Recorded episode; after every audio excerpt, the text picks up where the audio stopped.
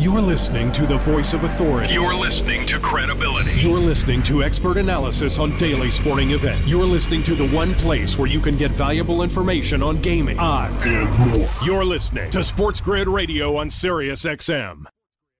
Network.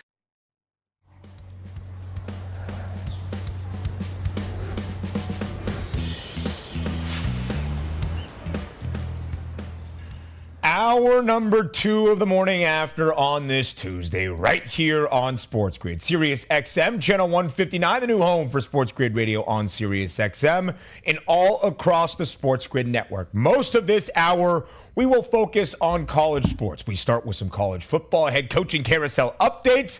Oh my goodness, what's happening down in South Beach at Miami? And hey, Marcus Freeman that's a head coach right there. And then we look at college hoops and how the market has moved for the NCAA tournament national champion. Then we'll go back to the NBA because in this second hour, we roll on for our second hour when the morning after becomes the early after right here on the grid. I am Ben Stevens, but the morning after is the early after when Donnie Rightside, like he was yesterday for the opening hour, or Kevin Walsh on this Tuesday joins us for not one but two hours because both Kevin and Donnie host the early line each and every weekday morning, 7 a.m. to 9 a.m. Eastern Time, right here on the grid, leading into us on the morning after. Kevin Walsh is live in studio with me. And Kevin, let's begin with the news out of the college football coaching mm. carousel and one of the strangest stories you may ever see. Now, Miami wanted to get Mario Cristobal, a guy that played for the Canes during the glory days of the 80s and 90s,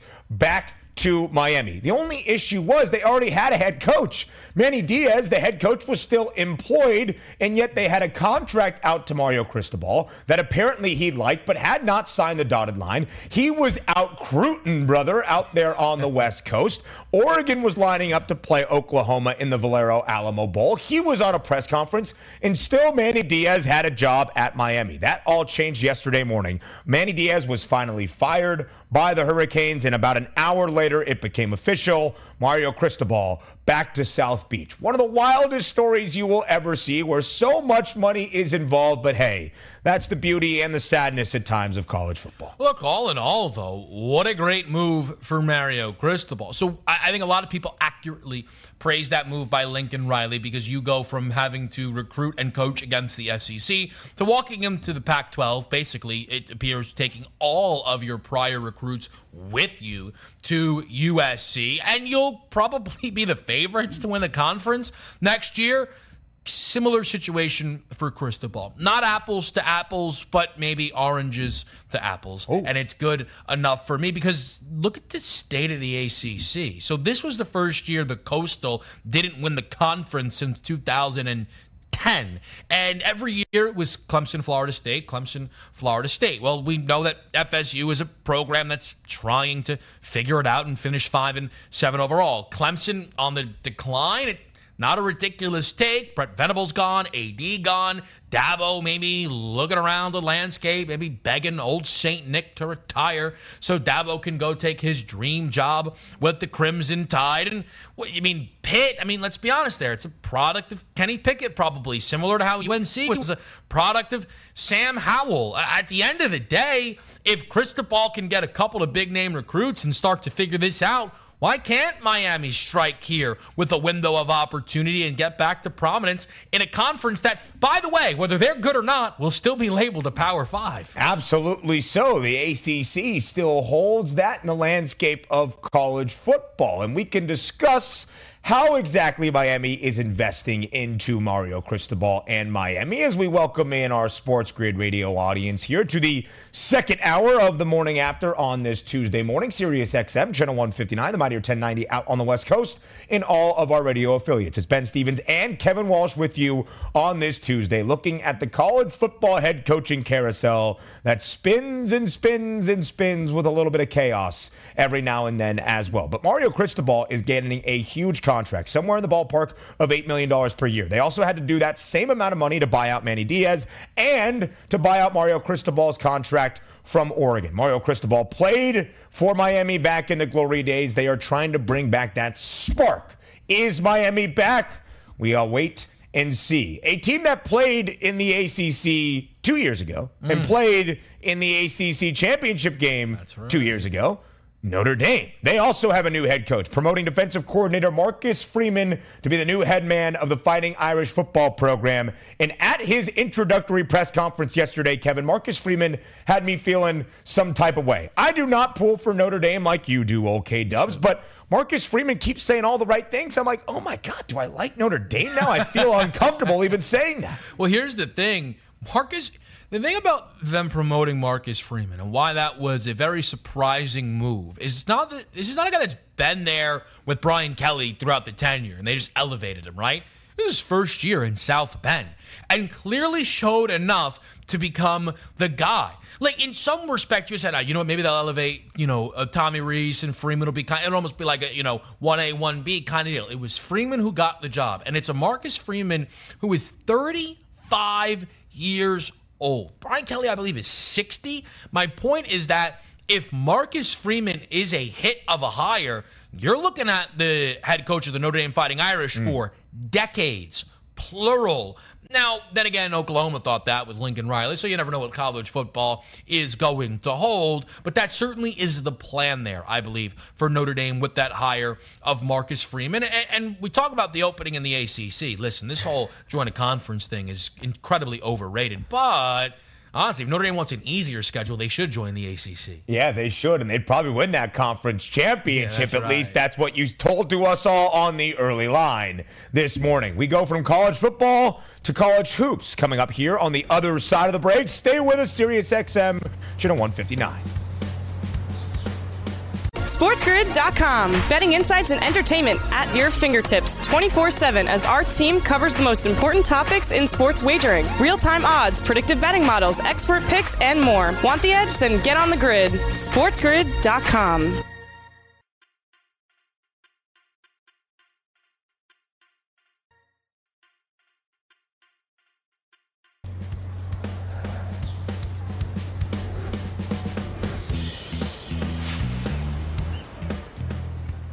Welcome back to the morning after on Sports Grid Sirius XM, Channel 159. I am Ben Stevens alongside Kevin Walsh. And right now we are going to look at college basketball. We are entering what might be the final week of this first month of the college basketball regular season. Some conference action is picking up across the slate, some Big Ten games, and also some games not far away from us here, Kev, in mm. Midtown Manhattan at the Garden tonight. I cannot wait to discuss a couple of those games here coming up. But first, let's focus on some early conference action that we have around the country in what some, I'm not going to say who, might describe as the best conference in all of college basketball. That would be the glorious and prestigious Big 10 conference. Kevin is already shaking his head. But a great game last night between two bitter rivals and familiar foes. Illinois and Iowa. The Illini on the road in Iowa City, inside Carver Hawkeye, and Illinois picks up the road victory 87 83, improving to a perfect 2 0 so far in this early portion of their Big Ten slate, winning outright as a three and a half point road underdog. Kevin, it was the first time all year the Illini were booked as an underdog, and then Kofi Cockburn goes out there and drops 17 points and 18 rebounds, and Illinois gets a win over their rival in Iowa. Now let's just handle one thing right off the bat. Okay. Okay. Uh, not the best conference Yeah, in college okay. basketball. Okay, that's fair. It's not last year. It's it's actually it's incredible because if what happened last year to the Big Ten in the NCAA tournament, Hmm.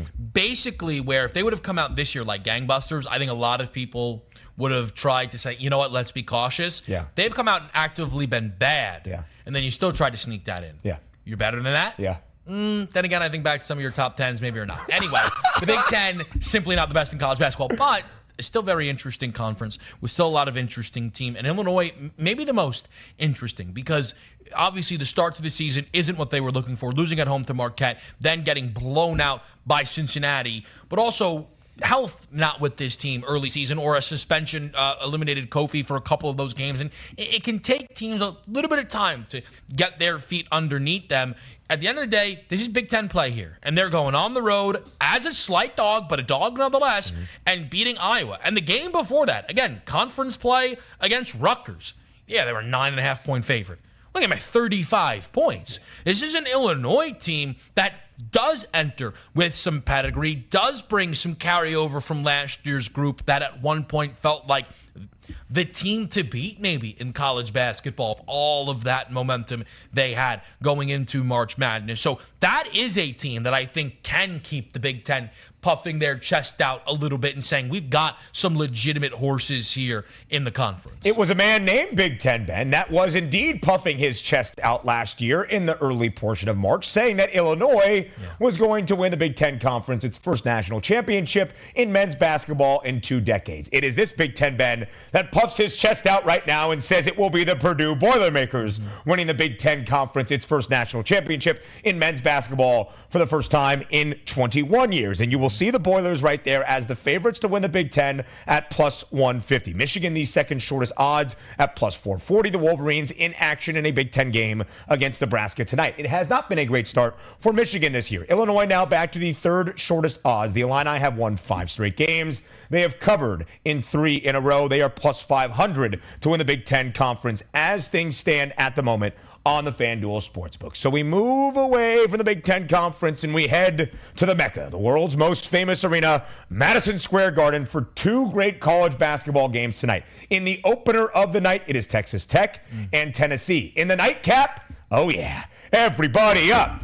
Let's go, Orange, Syracuse, and Villanova. I say that chant because I am a proud SU alum. Now, the Orange tonight, a nine and a half point underdog against Villanova. The Cats the sixth ranked team in the country, number six as well in KenPom's efficiency ratings, the over under total in the ballpark of 144 in a hook. Kevin, am I going to have my heart broken tonight watching Syracuse get stomped by Villanova, or, Corey Inc? or can the Orange at least cover a spread? Uh, listen, I, yeah, I, I'm glad you kind of I was going to say, uh, have your heart broken if they lose as a double digit favorite yeah, would certainly be a product of your own expectation right. here. Now, the interesting thing about Syracuse is we've seen a couple of games this year where they come out in the first half and it's all Syracuse. And doesn't that make a lot of sense with who they are?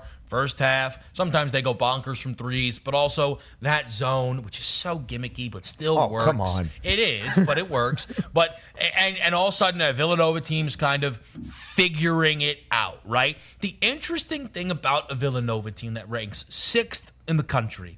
If not for the collapse in the second half, basically the final 10 minutes of the second half against UCLA, yeah. they'd be what, second in the country, with their only loss being a six point loss to Purdue, who's number one in the country there. This Villanova team is real good. They, they are. And Jay Wright is a guy that no matter what conversation you're having about the top five coaches in college basketball, that's a name you're going to bring into the mix here. And I say all of that to say if you're looking to back Syracuse tonight, I'm looking to do it in the first half opposed to the full game. Villanova this year, six and two straight up, as Kevin mentioned. There are only two losses to UCLA on the road in Westwood at Pauley Pavilion and against Purdue, who is now the number one team in the country the first time in Purdue basketball history. They are four and four against the spread. They have been a favorite in six of those eight games, all four of their covers coming as a favorite. The line is dropped by a hook in the favor of the Orange. That's a good sign in my mind. Syracuse, by the way, five and three straight up this year.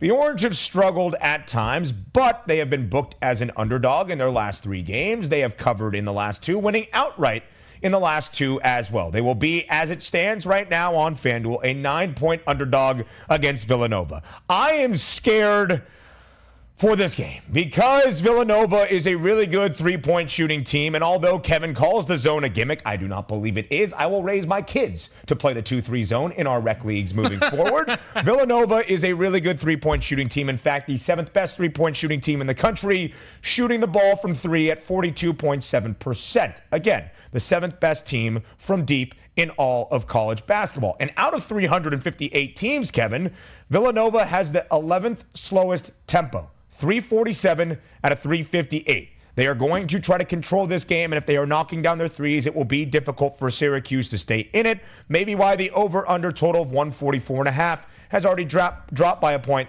to 143 in a hook. But I can already give you a sneak peek here, Kev. My bye bye bye best bet is going to involve the orange. Listen, that that's great. I just want to throw something out quickly on the FanDuel Sportsbook here. They have alt team totals, which is pretty interesting. Mm. And you take what Ben just said, and if you want to get involved with a nice little plus money shot, how about an 82 and a half for a team total for Villanova? Over, right?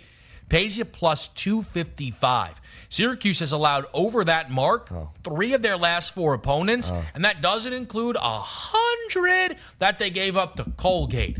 Plus 255. I'm just saying, you want to get involved a little bit there. Not bad. Had to bring up the Colgate game, oh. huh? That's tough. You lose to a toothpaste. All right. Anyway, we move on to the first game of the night at Madison Square Garden. Tennessee and Texas Tech. And Kevin, I will be there for the second half of this game inside MSG tonight, and I cannot wait. Yeah. It's a top 20 tilt according to the KenPom efficiency rankings right now, where yes. Tennessee is a slight four four and a half point favorite. The over under total is 139. Both of these teams are six and one straight up this year, both four mm. and three against the spread. Tennessee ranked in the top 25. A Ben Stevens on this show when we were breaking down the college basketball season before we got underway said the Tennessee Volunteers, when put on the spot, would be in his final four. I don't know if I believed it, but maybe not off to a terrible start so far. I also feel like you probably put yourself on the spot for that final four if I had to guess. Now, you'd think you'd show up for the full game right. if it's one of your final four teams, nope. but big time Ben, yeah. as a lot of people know him, I guess can't make the time for that. The interesting thing, of course, is Tennessee just a little bit more battle tested early season mm. here than Texas Tech. It's the reason why, despite being, as you mentioned, top 20 KenPom, not top 25 in the country, really their only credible game was a loss as a two and a half point road favorite against Providence. It makes it difficult for me to trust Texas Tech here. It was their most recent game, but Tech, the top offensive rebounding team in the country. More college basketball coming up next year on the grid. SportsGrid.com. Betting insights and entertainment at your fingertips 24 7 as our team covers the most important topics in sports wagering real time odds, predictive betting models, expert picks, and more. Want the edge? Then get on the grid. SportsGrid.com.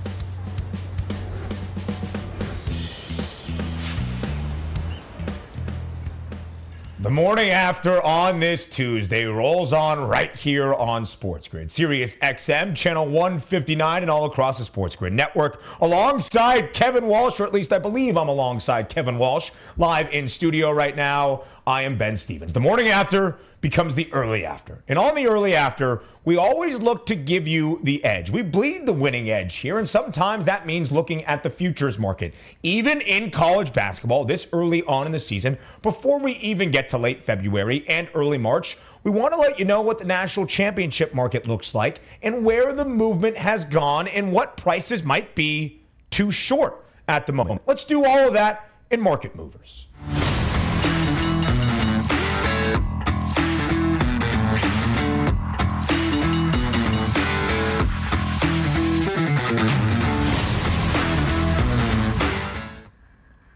All right, so where has the national championship market in men's college basketball started to move? We first look at the numbers prior to the year to where they are right now. So these numbers come from the middle portion of November, the day before the season got underway. Of course, Gonzaga was a very short favorite at the time, the only team with a triple digit price at plus 650. Purdue was 13 to 1. Duke 15 to 1. Kansas was tied for the fourth shortest odds with the Boilermakers at 13 to 1. The reigning national champions, the Baylor Bears, were 23 to 1. Villanova 14 to 1. And then Texas was tied for the second shortest odds with Michigan, who you won't even see on this board right now at plus 1200. Then we go to today, the seven best odds to win the national championship as things stand. Gonzaga has lost two basketball games, and their odds somehow got $2 shorter at least at plus 440. Purdue is now the number one team in the country at plus 700 to win the national championship. Duke plus 750. Kansas and Baylor 15 to 1, tied for the fourth shortest odds. Nova and Texas also there tied at plus 1600. A lot of movement here. Who better to break it mm. down than Kevin Walsh, not even at the desk, but on his two feet? Kevin Walsh over at the side monitor. It is a great opportunity to be involved here in Market Movers, one of the all time segments in the history of Sports Grid. Thank you. And it is very important to do at this early point in the season of college basketball because you want to know the early moves, as of course, then you can really understand the late moves. And Ben, you brought up a lot of interesting teams, but this team at the top here, the Gonzaga Bulldogs, is the most interesting. A a Gonzaga team that at points can drum up a little bit of controversy if you're in the room with someone that loves Gonzaga and then the folks that are like, yeah, they don't play anybody there. Now listen, those folks are having a whale of a season thus far because the Love Gonzagas after the UCLA game essentially asked people, hey, can you pay me out for my odds to win the national championship? The people who say they don't play anybody obviously watch none of those games. They're wild human beings, but they feel vindicated due to Duke and Alabama beating Gonzaga. As always, the truth lands in the middle, but these odds to me aren't representative of the truth. They open at plus 650. Red means good in this instance here. It means that they've moved in a positive direction in terms of perception for the Gonzaga Bulldogs. Down by minus 210 here, right? They're at plus 440. Still favorite to win the national championship. So, Ben, I ask this to you hmm. on the Gonzaga Bulldogs here. This says that Gonzaga has overperformed expectations. Is that in any stretch of the imagination true? Because I see a Gonzaga team that has underperformed to open up their season. Let's give the Zags credit for going through this non conference slate in a year following a college basketball season that didn't have many marquee matchups in the non con, and they have scheduled very difficult games against Texas, against UCLA, against Duke, and then finally against Alabama. But Kevin, they have lost two of their last three games against Duke and against Alabama, and guess what?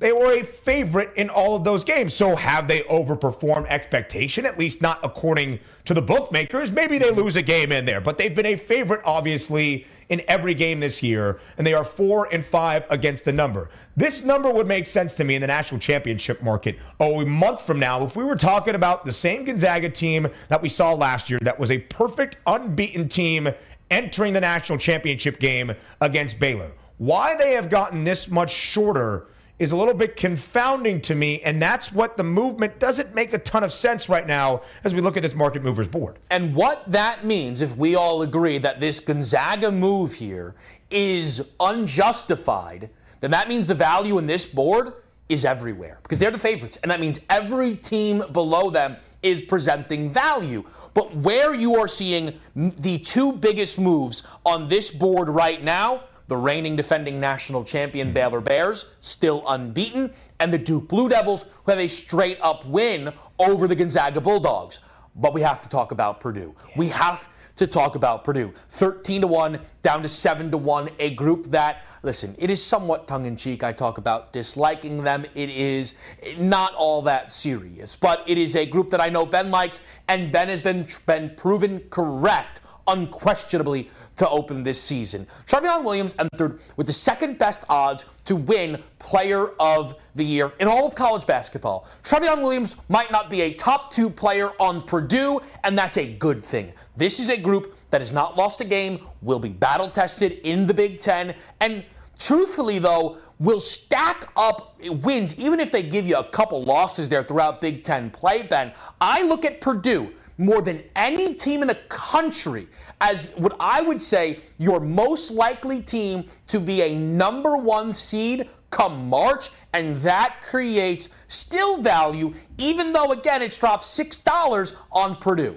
I think Kevin just brought up one of the best points that you will hear about this market movers graphic. We are talking about the NCAA tournament national championship market right now, right? What does that mean? It's a tournament for goodness sake, which means anything can happen. That's why they call the thing March Madness. It is a very difficult market to handicap as you even stand here in the early portion of December trying to decipher the early first month of the college basketball regular season. But if you are going to position yourselves well for a run to the madness and for a run to early April to have a potential to cash one of these plus money prices, cutting down the nets mm. as an NCAA tournament national champion, then to be a number one seed would be a pretty good thing. And I think Purdue, as they are positioned right now, Kevin, like you brought up, a perfect 8 0, mm-hmm. 6 and 2 against the spread this year, and at plus 150 to win the Big Ten Conference.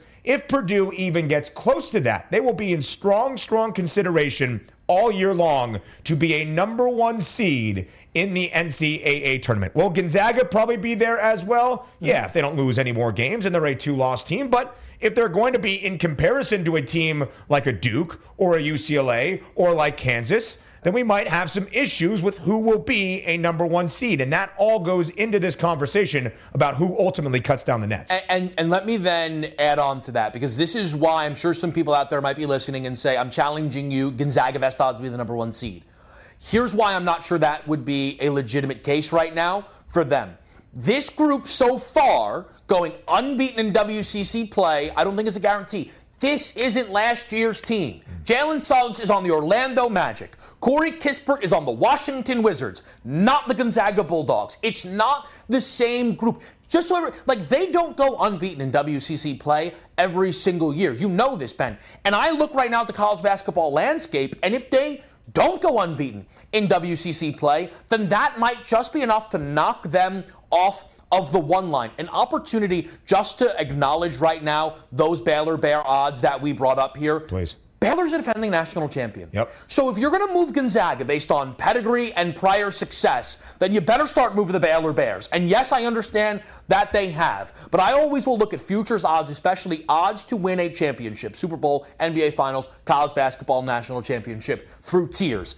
And where again I continue to scream and shout about value is Gonzaga is being booked as tier one, and they're the only team there. Then tier two would be Purdue and Duke, and then just a bunch of other teams. And I just I disagree fundamentally with a lot of that right now, Ben. I think tier one, it, look, tier one is either Purdue by themselves or it's comprised of about seven, eight teams in college basketball. I completely agree with you. The Baylor Bears have been fantastic this year, already exceeding expectation. We see that they are down by eight dollars from where they started the year at twenty-three to one to fifteen to one. And when you look at KenPom's efficiency rankings, Gonzaga is still number one.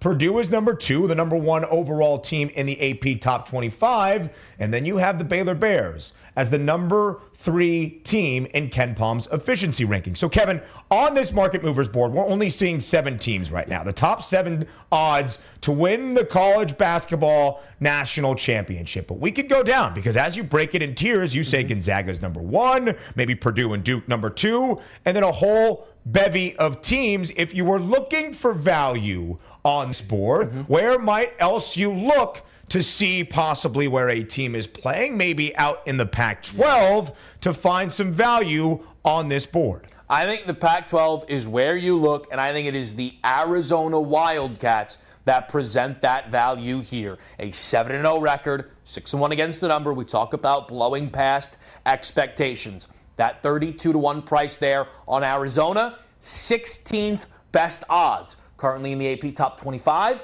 11th. Currently in KenPom, 12th. On that alone, if you trust those rankings, Arizona presents value. Their odds to win the Pac 12 growing shorter and shorter. And they, by the way, are not just beating up on nobodies. Ask the Michigan Wolverines hmm. if this Arizona group looks like they can be legitimate here overall. 32 to 1 will continue to shrink if they keep playing like this. That number is going to continue to shrink because their number to win the Pac 12 is plus 165 right now. UCLA is only plus 125. A lot of growth right there for Arizona. More of the morning after up next here on the grid.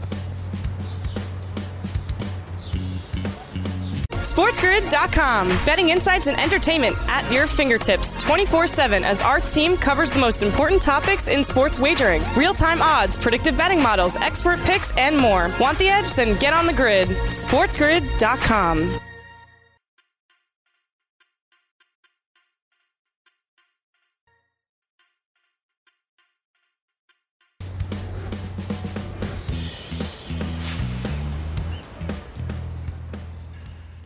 Back right here on the morning after on Sports Grid, Sirius XM, Channel 159, and all across the Sports Grid network alongside Kevin Walsh for the second hour of when the morning after becomes the early after right here on the grid. I am Ben Stevens, and we go around the association to look at three matchups tonight, a short slate on this Tuesday evening for the NBA, and we'll break down those games in just a moment. But some breaking news this morning out of the NBA. Shams Charania, the athletic NBA reporter, the Woj and Shams bombs that we can expect at all times, with some big news. About 20 minutes ago, he tweeted sources beginning January 15th. Any NBA player who is not fully vaccinated will be unable to enter Canada to play games in Toronto. Canadian government will require all individuals entering Canada to be fully vaccinated. Obviously, that affects a bevy of teams that will be making road trips to take on the Raptors, and that starts in just over a month for a good portion of the mm-hmm. remainder of this NBA regular season. Kevin Walsh, we are reacting to this live in studio together, exchanging some thoughts throughout that commercial break. Mm-hmm. What do you take away from this? Let, let, me just pair that with the additional report that Adrian Wojnarowski gave us uh, of ESPN, of course, saying any unvaccinated NBA player with temporary visa status leaving the country will be unable to re-enter the United States. For example, a player would be unable to re-enter after playing in Canada or perhaps traveling outside the states for all all Star weekend. Mm. Now, this really hones in, though, specifically on games against the Toronto Raptors. So here's what this really is going to now boil down to.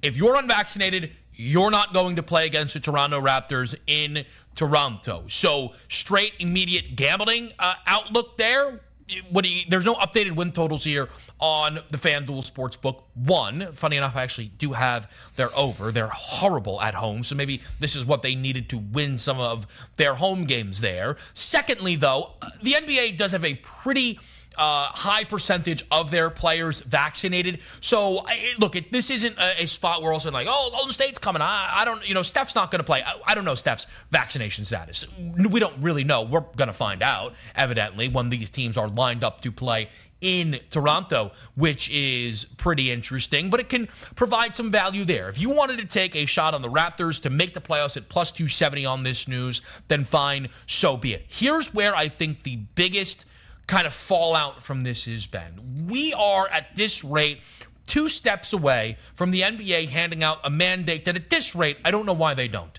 If you're not vaccinated, you can't play. I mean, that's basically where we are. I mean, good. I mean, if, if guys go and play against the Toronto Raptors, they're subject to fine, suspension, or other action if they miss the game. But then if they go, they might not be able to come back into the United States. I mean, we're, we're looking at something right now that, again, is a couple of steps away from the NBA handing down that mandate. No matter what you feel about that out there, that's not the point. This is the NBA stance. And mm-hmm. I, I, just think at this point, Ben, make it concrete. Yeah, absolutely. And I think Kevin brought up a good point as well. This is not going to be, this is a, a big news. This is big news, don't get me wrong, but mm-hmm. a sweeping indictment on what teams might suffer as they go to Toronto, I'm not entirely sure. Right. Because of how high the vaccination rate is in the National Basketball Association. Could you miss a couple of players, a reserve or two, maybe a star as you make a road trip to Toronto? Certainly so. But is it going to be like you miss an entire team playing off against the Raptors? Probably not. But things to keep in mind, and also things to keep in mind from the betting perspective, because that is what we do here on the morning after. And as Kev alluded to, the Raptors this year at home, the worst record oh. at home against the number three and nine ATS, not awesome. covering by an average margin of over four points per game. So, news that we will keep you updated with in the NBA. Of course, that is what we do. And what the gambling ramifications, or just to make you a better and more informed sports bettor, might be here moving forward. So let's focus on tonight's games. A couple of good ones, some marquee matchups in the NBA slate. The Brooklyn Nets head out to Texas for a little Texas two step. They take on the Dallas Mavericks tonight, the Houston Rockets later in this week. And right now on the FanDuel Sportsbook, the Brooklyn Nets, a slight road favorite against the Dallas Mavericks, laying two and a half points, maybe three and a half points as I check the updated line here. Four points now, in fact on the road against the Dallas Mavericks. The over under total here, Kevin, two 18 and a hook, up by three points from when I saw it earlier this morning. Mm-hmm. Look, this is a really fun game here uh, because the Brooklyn Nets are coming off of a loss, and that typically means you can trust them to come back and win. We've yet to see this team start a losing streak on the season. They're also playing a Dallas team that doesn't fit the mold of one of the NBA's best, which which means that they should win. Here's the real, realistic look right now on the Brooklyn Nets. They can't beat the upper echelon without Kyrie. We've been trying to figure out where does this land? Do they need Kyrie? Do they not need Kyrie? The answer is when they get to the second round of the NBA playoffs, they need Kyrie. That's where we can view the Brooklyn Nets as it stands tonight. Now, Dallas is entering this game with a probable tag on Kristaps Porzingis and a questionable tag on Luka Doncic. Obviously, those things are very, very important. Again, Kristaps probable. That number says to me, mm. Luka plays.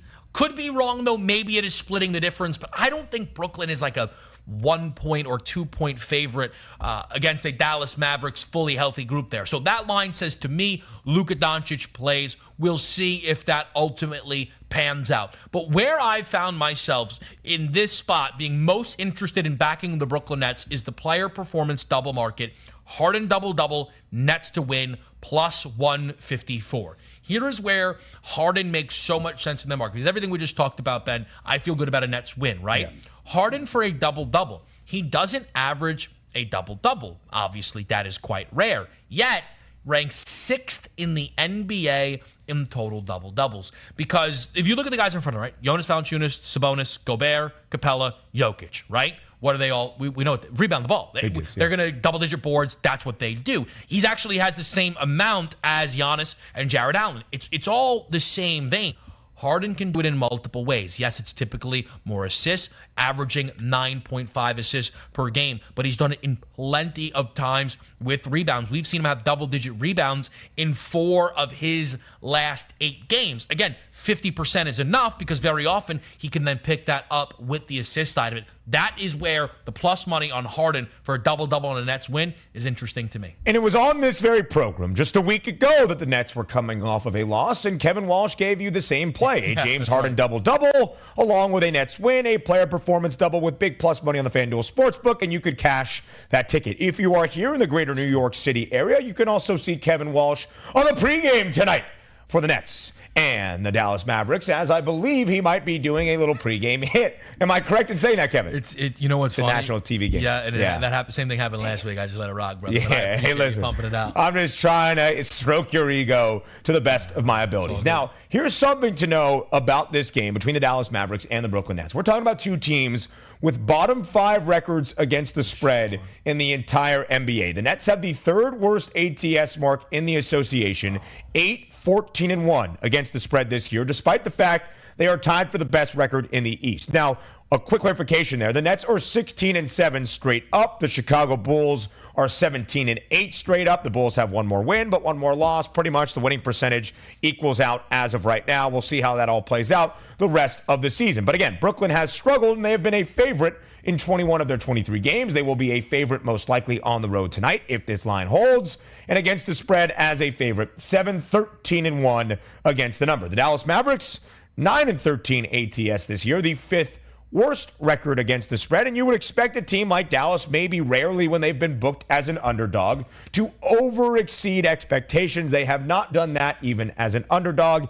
Eight games this year previous as a dog, just three in five against the number. All things to keep in mind tonight as the Brooklyn Nets hit the road in Dallas to take on the Mavericks. Right now on FanDuel, a four point favorite. Also tonight in the nightcap, one of the most historic rivalries in all of basketball. The Boston Celtics and the Los Angeles Lakers meeting up once again. The Lakers at home right now. There has been some market movement this morning. The spread has worked in Boston's favor from three points earlier when I checked, now just to two points on the FanDuel Sportsbook. You'll often find that, by the way. We will see a lot of movement in the morning as you get ready for an NBA slate. And the over under total has also moved up from 217 and a half to 220 right now live on the FanDuel Sportsbook. Kev, these two historic rivals have already met once this year. Boston absolutely destroyed the Lakers on the road in the TD Garden in Boston. 130 to 108. What can we expect tonight between Boston and Los Angeles? The interesting thing about that destruction, while an accurate description doesn't capture the entirety of the game, that actually saw the Lakers lead at half Hmm. and at one point hold a lead as much as 14 points. The interesting thing about this game is it actually looks like a good spot to me for the Lakers. But that just means you can't bet the spread. I, I again, I know people have this perception of me. It's Yeah. not true. I don't No, tell rightfully- people to it's- bet the Lakers every single night. I, I would like for them to cover. I would like for them to beat up on teams. They just don't do that. And it would be poor advice to say bet the Lakers against the number because have we seen what the Lakers have done against the number this year. But Oh, do you know who's the best over team in the entire association? That would be the LA Lakers, right, Kevin? It sure would. And would you know this? That last game you talked about featured 238 points. Oh, yeah. And I don't know what's going on with the Boston Celtics, but their last two games 137 130, a loss to Utah, and a win over the Portland Trailblazers that might have sent that team spiraling hmm. 145 to 117. So pair all of that their prior game and the Lakers' status as an over machine. Last year, the best defensive rating in the NBA. This season, outside of the top 10. And I expect points. I expect points, no doubt about it. If you want to be a little more cautious, does a Celtics team total over make some more sense? You could easily sell me on that. But as you mentioned, that three point move, I saw because we broke this game down on the early line at 217 and a half, now 220 and a half. Totally understandable. The Lakers have played two and over in four of their last five games. As Kevin mentioned, the highest over percentage in all of the NBA, 62.5% of their games. That is something you must note because this year, a good majority of the teams in the entire association are playing a majority of their games to an under. Only seven teams have played 50% or more of their games to an over, the Lakers being the one that has done that the most often, 62.5% of their games hitting the over, and it makes no sense to bet the Lakers against the spread until something changes. The worst ATS record in the NBA, 8 and 14 against the number, and as a favorite, a abysmal 3 in 12 against the spread. Only one team has a worse cover percentage. That would be the New Orleans Pelicans, who are 0 and 2 against the number as a favorite. So I guess you could really say the Lakers, with a much stronger and much more substantial sample size, the worst team against the spread as a favorite in the NBA this year. Also, Kevin, we brought up the San Antonio Spurs covering last night on the road against the Phoenix Suns. They will be a two point home underdog tonight against Bing Bong, the New York Knicks, on the road, laying two points over under 211. Your quick thoughts. Spurs piping out against the number. However, second leg of a back to back. The last time they played on a back to back, games two and three of the season. Who built this schedule? This is their first back to back that they will play of three in a two week window. Who built this schedule? I think that's why you're seeing the Knicks as a favorite there. It feels like a spot where you trust that line, trust the Knicks having the rest advantage, and take down San Antonio, who again is on that second leg of a back to back. The over under for that game, as we mentioned, 211. I am going to Madison Square Garden tonight. Also, the same over under at 211 for the amount of times I scream bing bong as I walk in to MSG. We round out hour number two. Up next here on the grid.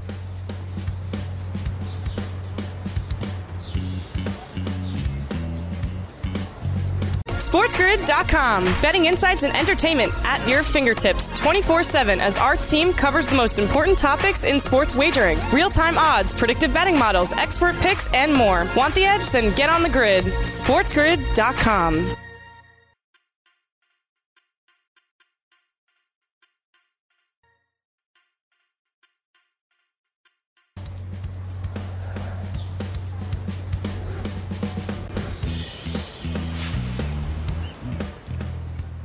Closing out hour number two here of the morning after on this Tuesday on Sports Grid, Sirius XM, channel 159, the new home for Sports Grid Radio on Sirius XM.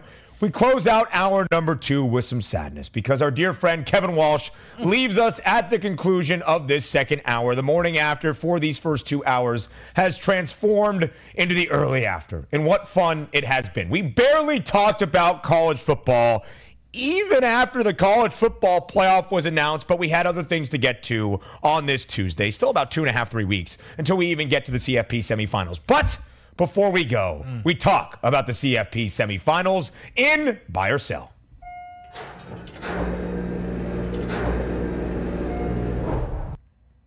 Kevin Walsh, mm. right now, the Georgia Bulldogs, a nine point favorite over Michigan. The Alabama Crimson Tide, a 14 point favorite over Cincinnati. Are you buying or selling that both favorites win? Not oh. cover, but win. You know what? Mm. You have to always in life try and and be an oddsman and go where the value takes you. Mm.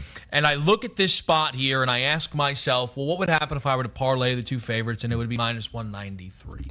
So this question is essentially a, freebie. It's even money each and it's a yes or no. But for the people, I am a man of the people, and I know there are people Uh-oh. close and dear to this show Uh-oh. who are begging me to tell you that there will be an upset in this top four. So for the people, I won't lie. There's not going to be an upset. It's going to be Bama versus Georgia. You hate to see that cash out if you got a ticket on Cincinnati, especially because that's how you help the people. You don't lie to them, you right? Also, I want to retroactively go back quickly to Lakers Celtics. The Celtics are going to get ran off of the court. They might actually send Jayson Tatum to the G League after the game. LeBron James just back to giving the Celtics the absolute business. You love to see that. That's a. That's how I, I mean, that's a, Oh, by the way, we were robbed of Notre Dame plus the points.